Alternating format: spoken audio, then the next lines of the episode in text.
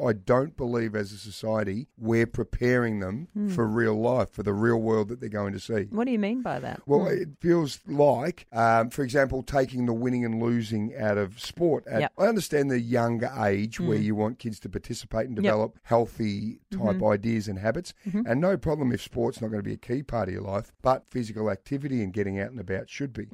Um, then you look at it's not just like removing the scoring, so they're not developing the understanding that there's winning and there's losing. There's also the helicopter parenting, the wrapping them in bubble wrap, Mm. where it's now like you got to have a hat on if you go out in the sun. Yep. Now, yes, you should. Yep. But if you don't have your hat, you can't go out. Now, it's like, well, look, for one day, is that Mm. okay? You still want to promote them. If you haven't got your sunscreen, you can't do that. You're over encouraging kids. You can be anything you want to be, Mm. little Johnny. Well, look, you can actually try and enjoy trying to be anything you want to, but you're not always going to be.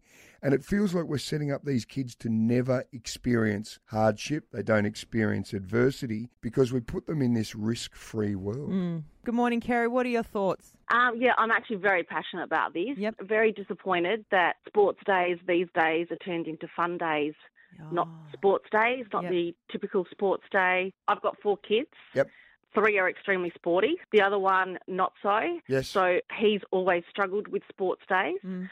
But you know, I feel like sports days for the kids at school that actually are really good at sports, whereas all the Yep. all the year academically, that's what school's for. So they've removed all the competition. Yeah, so Right. no winners, no losers. Right. Uh, it's all about a bit of fun. The world doesn't work that way, does it? No, Yep. everybody needs to learn how to win and lose, and win and lose graciously. We got Simon from Westminster School. Simon, good morning. Uh, you're the principal at Westminster. I am Soda. Right, mate. Tell us, what are your thoughts? Are we putting kids in the right preparation for society? We have to let them fail, and we have Yep. to let them learn from that. And if we just took fail, and I didn't come up with this acronym, somebody else has, first attempt, initial learning, mm. and we we let them fail, Yep. but with the right feedback, with the right support, and most importantly, with the right attributions. So they actually think about why they failed. Did they not mm. train hard enough? Did mm. they not revise for the exam? Can I ask, mate, do you do your meaningful when you're developing your curriculum to provide those opportunities so that kids do know what it's like to have to problem solve and struggle? Of course we do. Yes, yeah. Mm.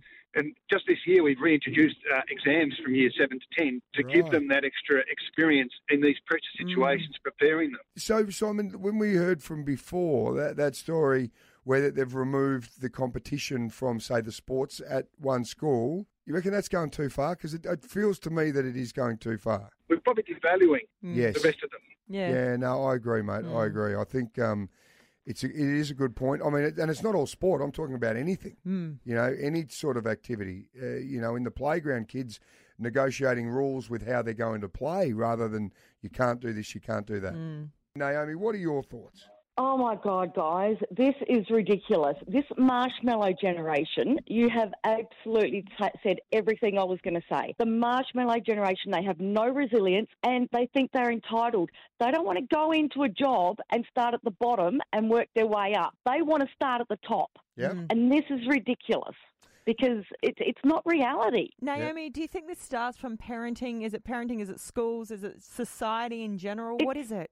In the late 80s, mm. mm. you know, the government and everybody took the ability away to discipline our children. And so now they have no respect. They think they're entitled, and we have to raise them like they're wrapped up in cotton wool. Oh, don't cross the road. You might get hit by a car. Mm. Yep. Oh, well, you know, whatever. They don't have any problem solving skills either. Yeah, don't play in the rain. Don't go out in the mud. Yeah, we're not allowing them to say, "Oh, oh, I played in the mud. Oh, well, this is a good thing. A, it's building my immune system if I play in the mud. Yeah. B, oh yeah, it's okay to get dirty. Yep. You know." Yep. nowadays, everything has to be so clean and sterile, and the kids, uh, you know, they're just not.